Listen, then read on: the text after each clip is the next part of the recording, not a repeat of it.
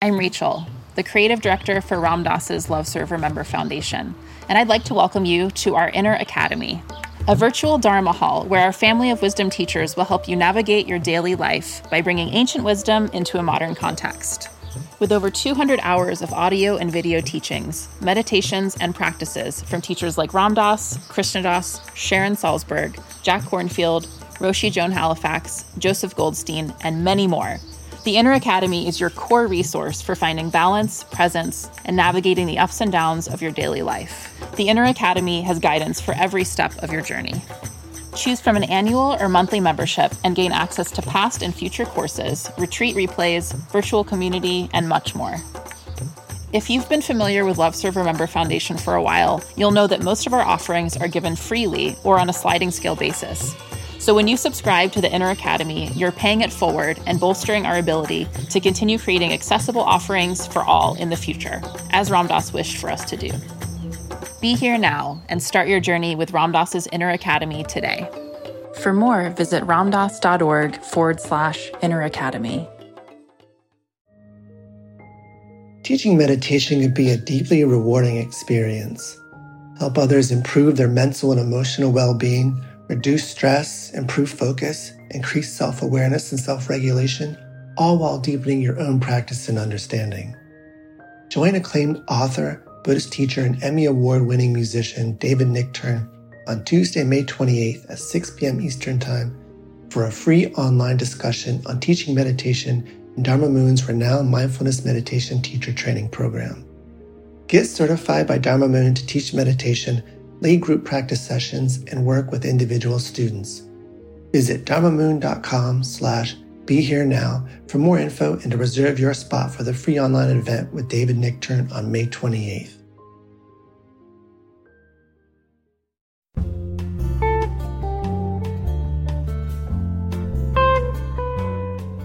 Welcome to Dale Borglum's Healing at the Edge. We are very happy to share with you Dale's profound insight and open heart. Please go to BeHereNowNetwork.com slash Dale to support this podcast. Welcome, everybody. This is Dale Borglum, also known as Ramdev at my Healing at the Edge podcast channel. And today I am joined by a new friend of mine who is sitting in Toronto. Her name is Charmaine Kachibaya. Close. Why don't you say it? Kachibaya. Okay, that was pretty close. Charmaine contacted me a few weeks ago, maybe about a month ago, interested in starting something like the Living Dying Project up in Toronto. And she was at a workshop that I've completed over the weekend. I thought that having a conversation with her about conscious dying as a spiritual practice, guiding the dying as a spiritual practice would be really interesting. And beyond that, again and again, I get phone calls or emails from people all around North America, even Europe, saying, I really like what you guys are doing there in California, and I'd like to start up a uh, something similar to what the, the Living Dying Project is doing where I'm living. So we're going to talk about that, and hopefully you'll find it useful. Charmaine. Hello. Thanks so much for having me. I feel really honored to be talking to you today. I've always considered you, since I found your work, a big mentor to me um, because I think what you're offering uh, by teaching people caregiving as a spiritual practice is is really profound and has really directed my practice a lot. So Thank you. happy to be here. So, how is it that you came to be interested in working with dying? I mean, I looked at your website. You're interested in dying, but you're also a film producer. Something must have clicked at some point in your life. Yeah. Um, so when I was only 20 years old, I was uh, dating a guy. Had been living with him for two years, so I moved out of the house early. I uh, was super in love with him, and about two years into our relationship, he died of an accidental overdose. So he had taken some prescription drugs, unfortunately, that um, slowed his nervous system down. And overnight, while I was laying in bed next to him, he passed away. Uh, so the next morning, I woke up next to him, and it was uh, obviously very tragic incident. And at 20, I was, of course, not thinking about my own mortality. Haven't hadn't even crossed my mind to think about death and dying. I had had grandparents that had passed away, but that sort of felt appropriate for their age and, and the way it had happened. And this just completely rattled me. I dealt with a lot of like post traumatic stress after that incident.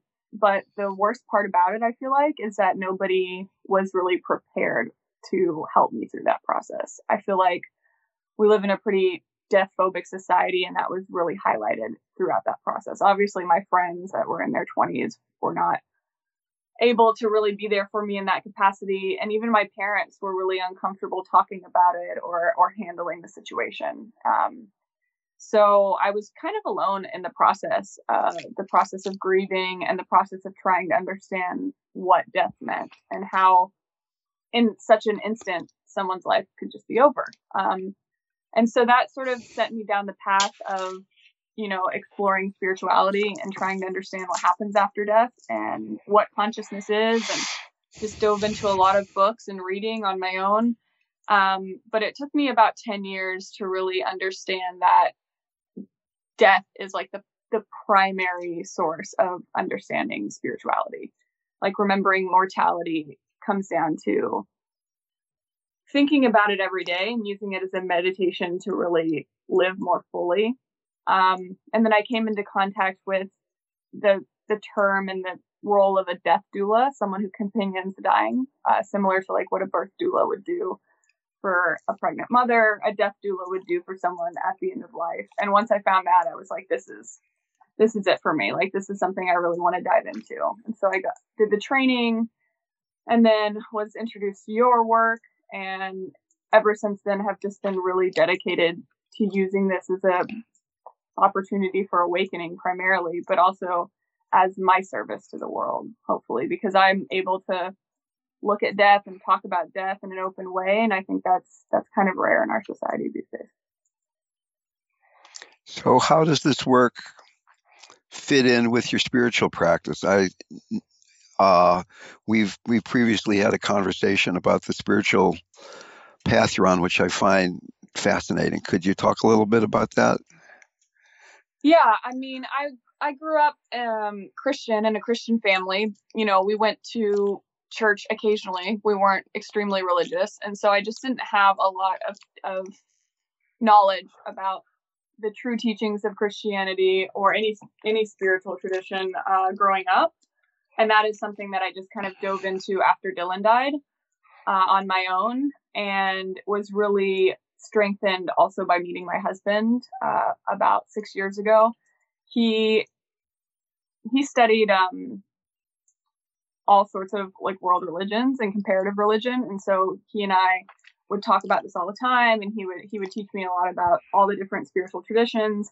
And then uh, we came to the study of gnosis, which is essentially just studying all the all the teachings, all the world teachings, um, but they're true esoteric teaching. And so that that's been really powerful in my life. Um, Vipassana meditation, I went to a Goenka retreat, a 10 day silent meditation retreat, which really changed my life as well.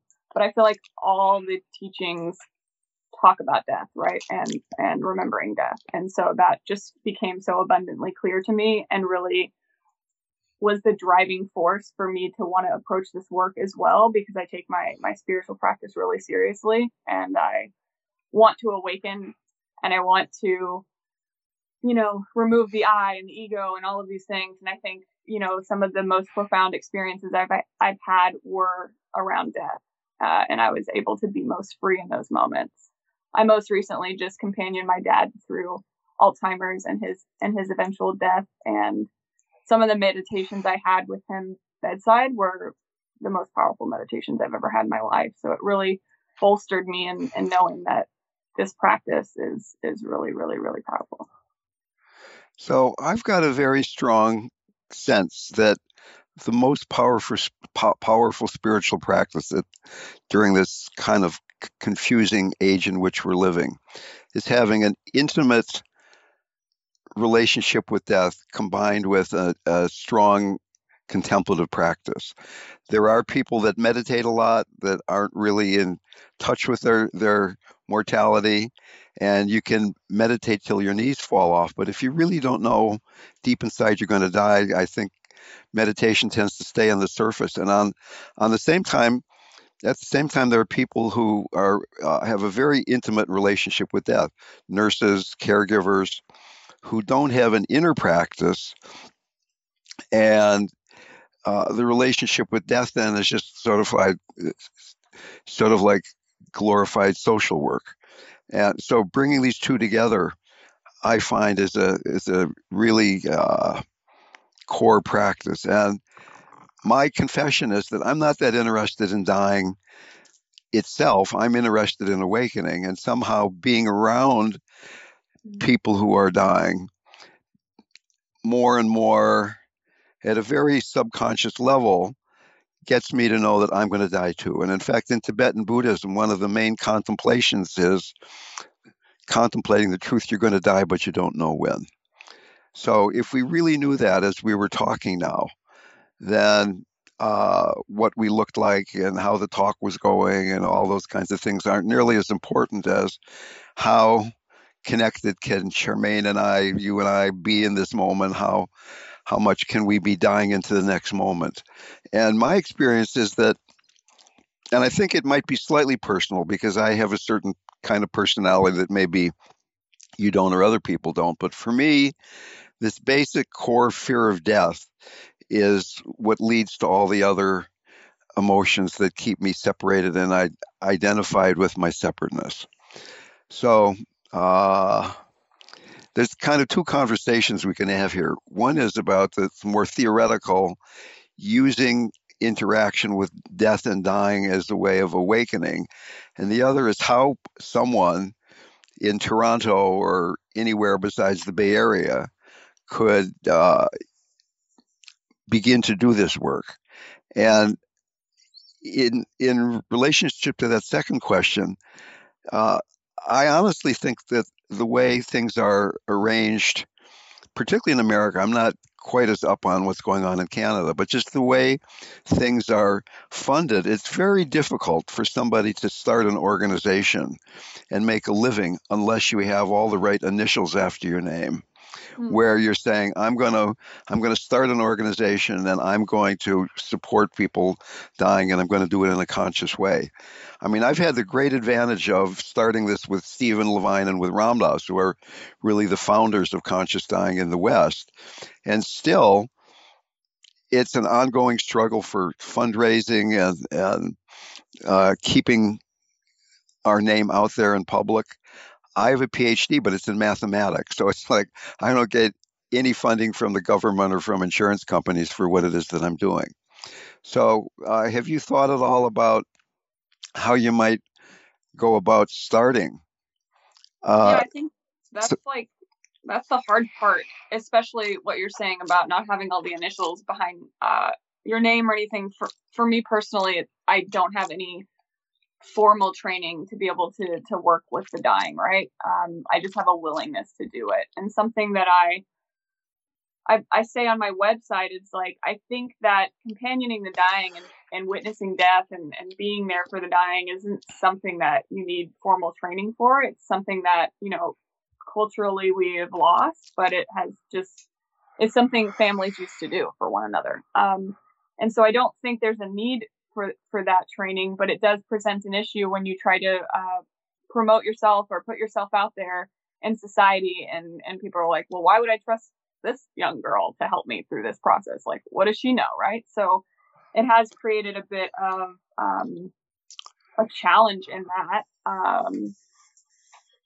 to, to how to go about it and how to really gain people's trust, right? Yeah. Um, so I think it's a very, you know, grassroots approach where you just work with people that have witnessed you go through these things, potentially friends, family friends, and build from there. But I'm still like a fledgling business, right? Where I'm just just have put myself out there, which is why I've, uh, you know, reached out to you because I I do want to know if it's something that I can do as a career, if it's just something I should treat more as um, a spiritual practice and, and, a hobby in a sense, something I do in my spare time. Because there's so many um, trainings now for death doulas. People are becoming, I think, really interested in in looking at at this stuff. And then there's all these training programs, but they're not really accredited. And but there's a huge willingness and a huge community trying trying to make this work.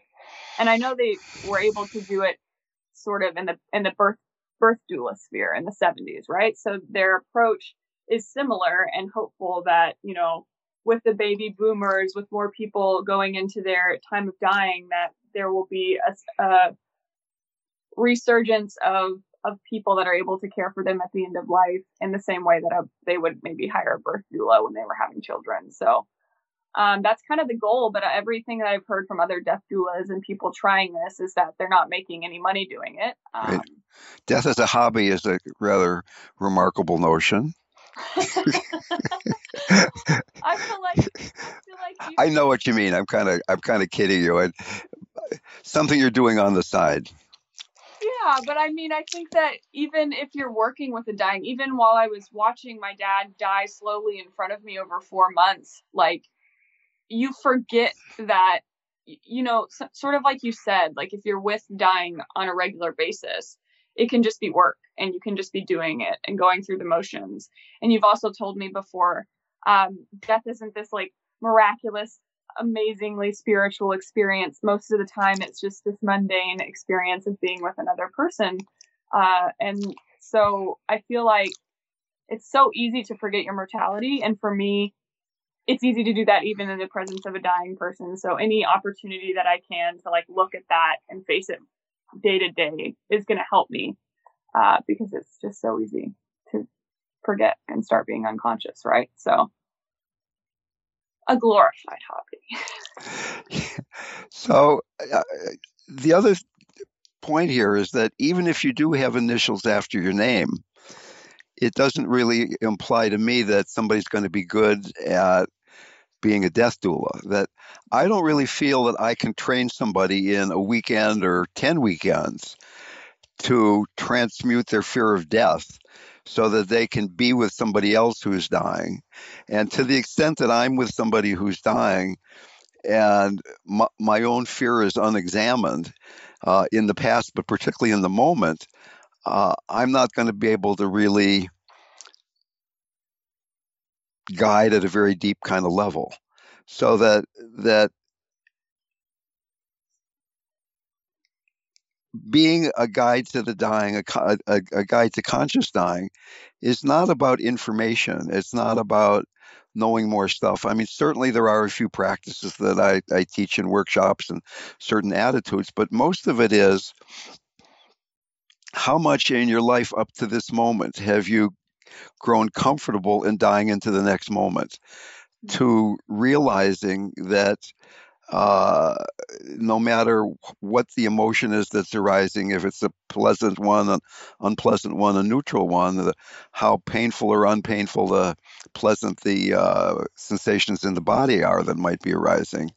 Uh, that we're not just caught in the content, we're not even caught in our loving relationship with what's going on, but what is the nature of things? What is the tantric nature? What is uh, how real is our identification with our body and our personality? And is there something that doesn't die? I mean, are we are we pure consciousness that has this body, or are we a body that the brain is just creating the mind and everything? And I, I certainly think it's the first of those two. But we live in a society that is very much caught up in this Western model of we're solid and there's uh, there is, is an objective reality out there mm-hmm. that uh, everybody is seeing the same objective reality out there and that death is completely real and the people who are in charge of organizations pretty much believe that worldview whereas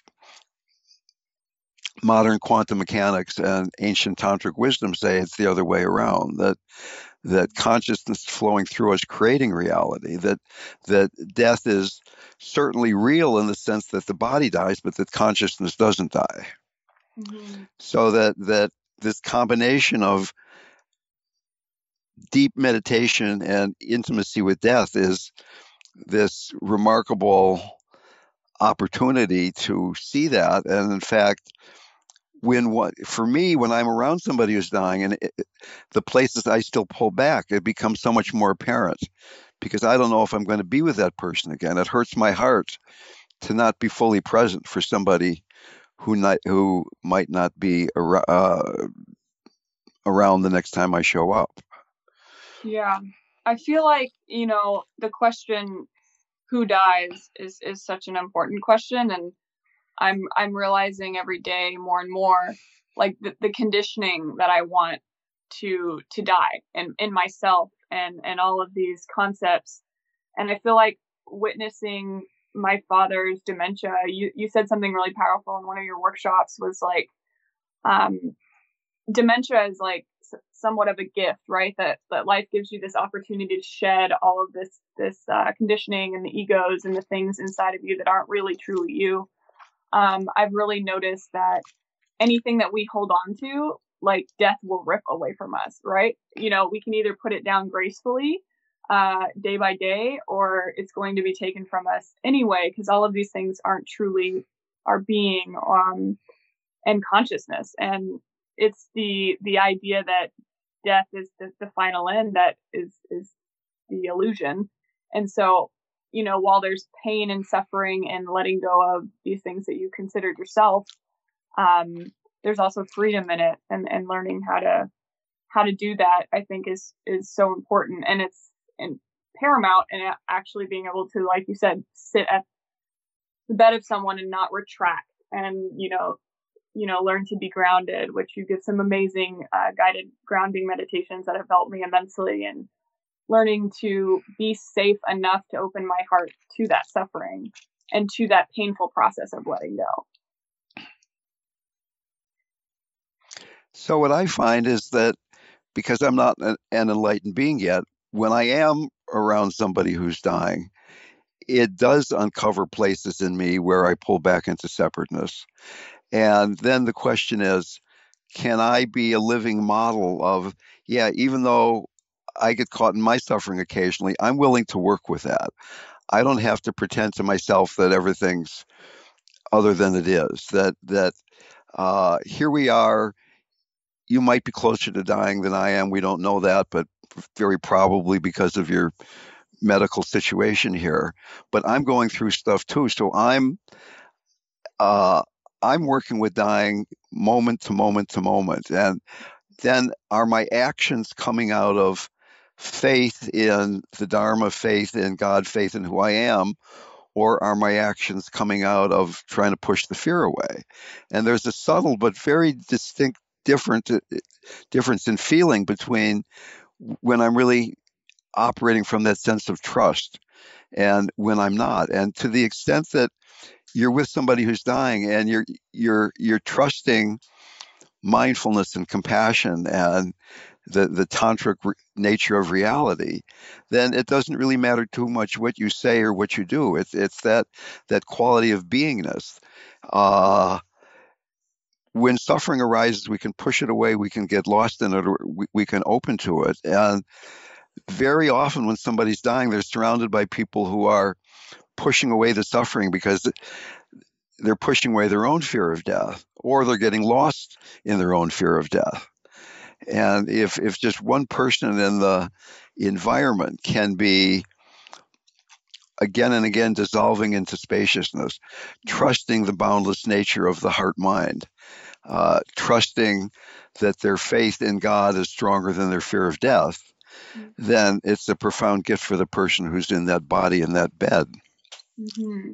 Oh, I love that. Trusting that your faith in God is stronger than your, your fear of death. I feel like that's that's such a that's the ultimate goal i think for me is to have that strong faith and to remember that every time that i encounter my own suffering that it's an opportunity for transformation um, and that there's a point to suffering um, if we do if we do so consciously right? Yeah. And i think that the the concept of conscious dying is is so foreign to a lot of people. Um, for example i don't want to put her on blast but my mom's like you know, I don't want to be there for my dying. Like, why would anyone want to not just be heavily medicated and to be asleep while you're dying? You know, and I think that that whole concept comes from, you know, not understanding the the point of conscious suffering in general, um, and how important that is to me in my life on a daily basis. And I think it takes, you know, certain people or special people to to want to go into that suffering consciously. Uh, but the the results and the the things that you can achieve through that are are endless. And I I do I do wonder, and I I wanted to ask you. You know, I, I find that there's more. You said even uh, with the Living Dying Project, often you'll have more volunteers than than uh, people that you're you're serving, and I find a lot of death doulas in this uh, industry are, are having that same issue, right? They they want to work and they want to help people, but there's just not a lot of people reaching out. So I don't really know how to approach that if it's just the concept of conscious dying that sort of gives people a startle, but it is a bit of a challenge.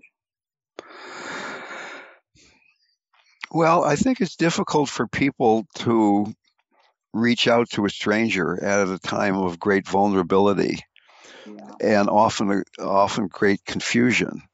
Uh, in the beginning, when I first started doing this work here in California, we did get a lot of referrals from the hospice and the hospital.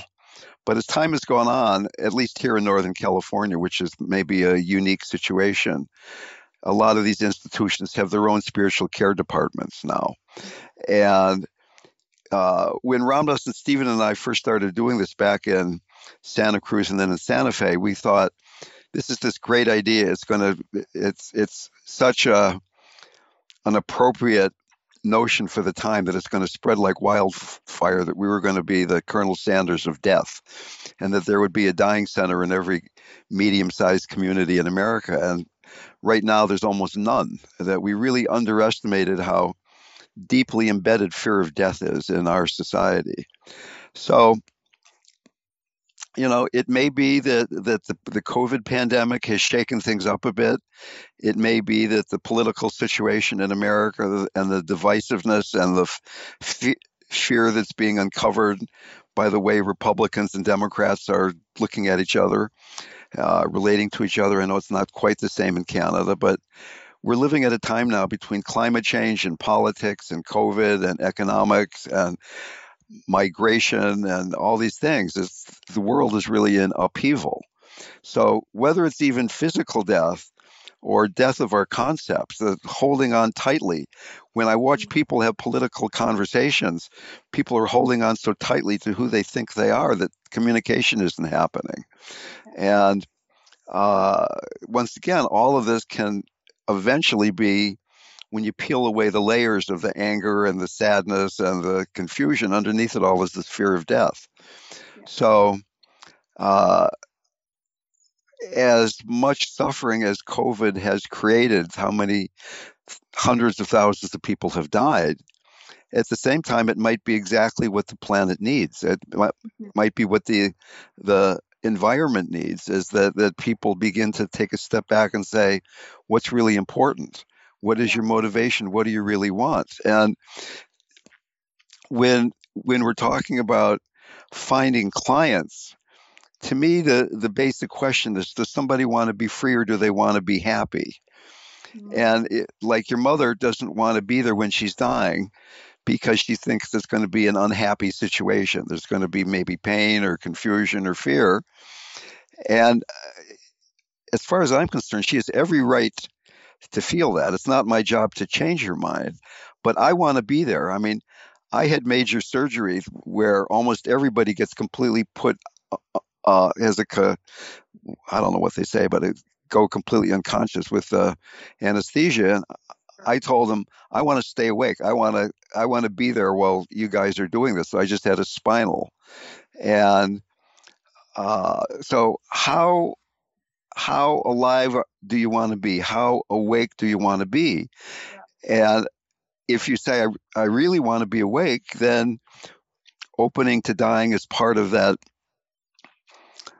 opening, that that that that awakening, that uh, holistic health often has a big hole in it, mm-hmm. which is uh, opening to death. I mean, yeah. instead of so often holistic health is throwing herbs and massage and all kinds of holistic treatments uh, with the same attitude as we've got to push death away, death bad, death bad. Uh, and I'm certainly not saying we should just say, okay, I'm ready to die.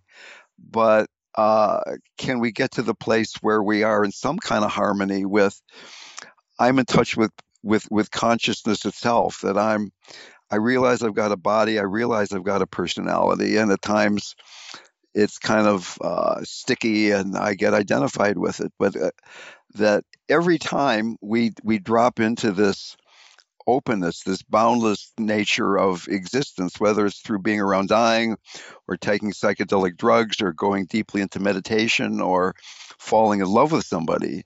Mm-hmm. Every time we do that, it begins, we become more familiar with the spaciousness, the boundlessness.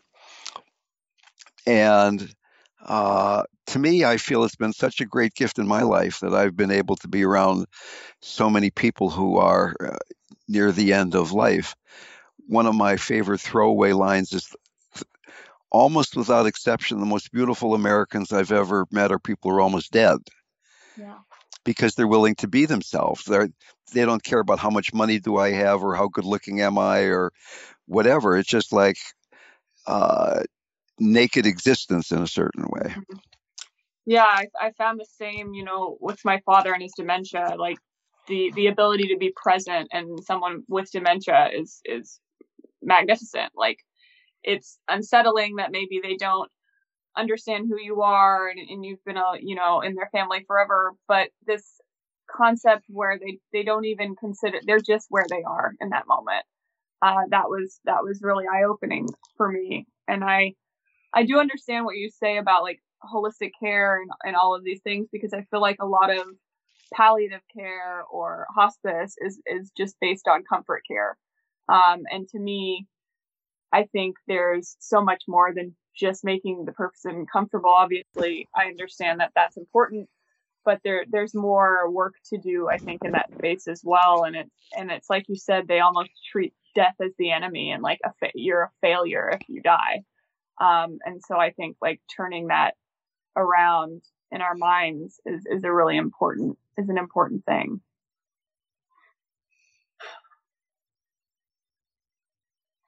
So it it does make me sad that somebody who is as committed as you and has this perfect background in a way with your deep meditation practice has a hard time creating a life where doing this work is a major part of your life. Yeah. And uh, it's been frustrating. I mean, I've talked to so many people, even even doctors who say, "I'm so I'm so done with being a doctor in the old way. I I just like to have a job where I'm taking care of dying people, but not as part of these big institutions." And even physicians have a hard time finding a way that feels comfortable. Yeah. Sometimes. So. Uh, hospice started out as a spiritual movement in England. And when it first came to North America, it was basically a spiritual movement. But as time has gone on and it's more and more having to be funded by the federal government and the third party insurance payments, maybe it's a little bit different in Canada, but I would imagine it's pretty much the same thing. And it's becoming very structural in a certain way yeah. that the the medical part and the social work part take priority and the spiritual part if there's a little money left over then maybe we can hire somebody to be a nice spiritual person. And at the same time it's been like since the late 1970s so that's like 40 plus years that this conscious dying movement has been going on and between me and Ram Dass and Stephen and Frank Ostaseski and Joan Halifax and Stephen Jenkinson and so many other people, there are tens, if not hundreds of thousands of people who have taken these workshops yeah. who, who are embedded in hospitals and hospices and just in communities, maybe not even medically, who are yeah. able to begin to do this work. Mm-hmm. And I think that the more we we talk about it and bring it out there, it will attract like-minded souls. Whether it attracts funding is uh, is, is a uh, another question that I don't have quite so much faith in. Yeah, and I think you're right. I, I do feel like this is a response to, to you know the the loss of that spiritual component to to this work and um, you know, I think that's just the way things work sometimes. When there is funding, then comes regulations and things of that nature. So I've also been very open to the idea of, you know, just doing this for donation only and hoping to just keep that spiritual component as as the main as the main driving force in doing this work and you know I, that's why i'm so grateful that you had me on this podcast today too because i think you're right it's just a matter of talking about it and carving out a space for it. You know, there is a lot of people that have been studying under you and Stephen Jenkinson and all these different uh, death doula training workshops, and there's death cafes, and there's all these. There are people talking about this, so hopefully it just takes a little while and the ball is starts rolling, and you know, I pray that you know people reach out to me and that I can I can do this work and hopefully become a more awake person because of it realistically. The other point I'd really like to make is that a lot of our conversation is kind of uh, pointed toward supporting an individual person. Mm. You're at the bedside, I'm at the bedside, there's your dad, there's a client I have. But at the same time, there's this collective that that America is sick, the planet is sick, uh, and hopefully it doesn't die. But at the same time, this underlying. So let me start that sentence over. One could donate to Amnesty International or Oxfam. One could try to deal with hunger or homelessness or racism or whatever it might be. But as long as there's this underlying fear of death, that these these problems are going to keep popping up because they're based in people feeling they need to protect themselves that it's not a safe place that all those kinds of things. So that it isn't just working with one dying person but it's also having a conversation about the collective fear of death the collective pulling back from our society being willing to uh, look death in the face or death in the the heart or whatever it is and and relax. Mm, yeah. And that and then that some of all these difficult things that are going on now are probably incredibly necessary. Yeah absolutely. I think you're right. We're kind of in they say the the sixth great extinction right? Like this is a dying time in a sense of concepts like you were saying and and ways of living and you know, I do think the silver lining of the pandemic has been a lot of people releasing identities that they had through work and other things that have been sort of ripped away from them. Um, and so, like I, I said, and I kind of discovered through my own like meditation and spiritual practice, I realized if I don't like set these things down gracefully, death will come rip it out of my hands at the end. And and I think that's kind of what we're experiencing on a collective, right? Is, you know, we've had all these attachments for so long and we're so terrified of letting, letting go of all these things. Uh, and so it's kind of just ripping it out of our hands and we're, we're having to, to deal with, to deal with the suffering that comes from that, but also having an opportunity to, to really become who we truly are. Um, so I am hopeful and I do think it is timely. I think it's always been timely, uh, as all the spiritual traditions have said. But I feel like, especially right now, we're going through a really transformative uh, period, cyclically. I think, um, and so yeah, we'll see. I'm I'm hopeful, and you know, if even if I don't ever get to be bedside with another dying person, like you said, the work is really in dying every day. How much more can I do that every single day? Um, and sort of being a late living example of that is is the most important thing i think. And to the extent we're pulling back from dying we're unable to love. That love and death have some very intimate connection. So the more we can love then then dying is another moment of loving and the less we can love then dying becomes very frightening. Mm-hmm. so i'd like to ask if you have any final remarks you'd like to put on this recording? Hmm. Um, I would just like you to share uh, on this recording your equation that you came up with about all all death or all fear being ultimately fear of death because that was profound for me when I first heard you say it. And it's something that's become somewhat of a mantra to me. Like I notice anytime that I, you know, am nervous before our call today or anytime that I'm in, in my mind and can't drop down into my belly, it's it's that, you know, fear of separateness, right? Which is fear of death. So I'd love you to just describe that a little more. Okay, so Charmaine is asking me to uh, reveal my nerdiness as a recovering mathematician. And this equation I came up with that all fear equals fear of death. It's basically based in fear of death. And fear of death is exactly the place we're not enlightened. So, where we're afraid, where we're lost in fear, we're suffering. And the Buddha said there are two kinds of suffering suffering that leads to more suffering, and suffering that brings an end to suffering we would like our suffering to be that second kind of suffering that brings an end to suffering. And that that's conscious suffering. That's where when we're suffering when we're lost in our fear we're able to be with what that feels like in the body. Letting go of the trigger. It's not that i'm afraid of this situation or that person but right now i feel fear in my body. I let go of the narrative. I'm willing to meet it in a very intimate and direct, almost naked way. And beyond that, after I meet it and and get much more familiar with how suffering is arising and being created, can I open my heart to that? Can I have a, a heartfelt, compassionate, boundless heart relationship with what it is that's going on right now? And to the extent we can do that, then we're transmuting fear of death we're we're opening to life in a much more direct and passionate way. Mm. Yeah.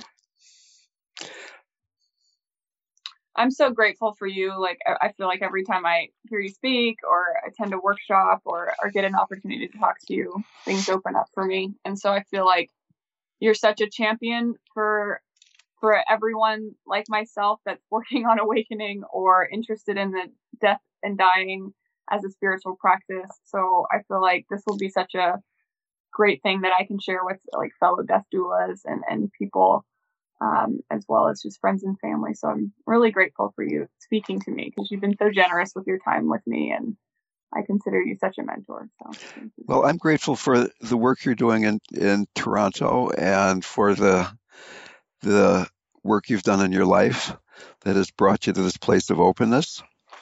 And I hope that our friendship will flourish and that both of the works that you do and I do will serve many, many people. So mm-hmm. thank you, Charmaine. Thank you very much. Thank you so much, Dale. Take care.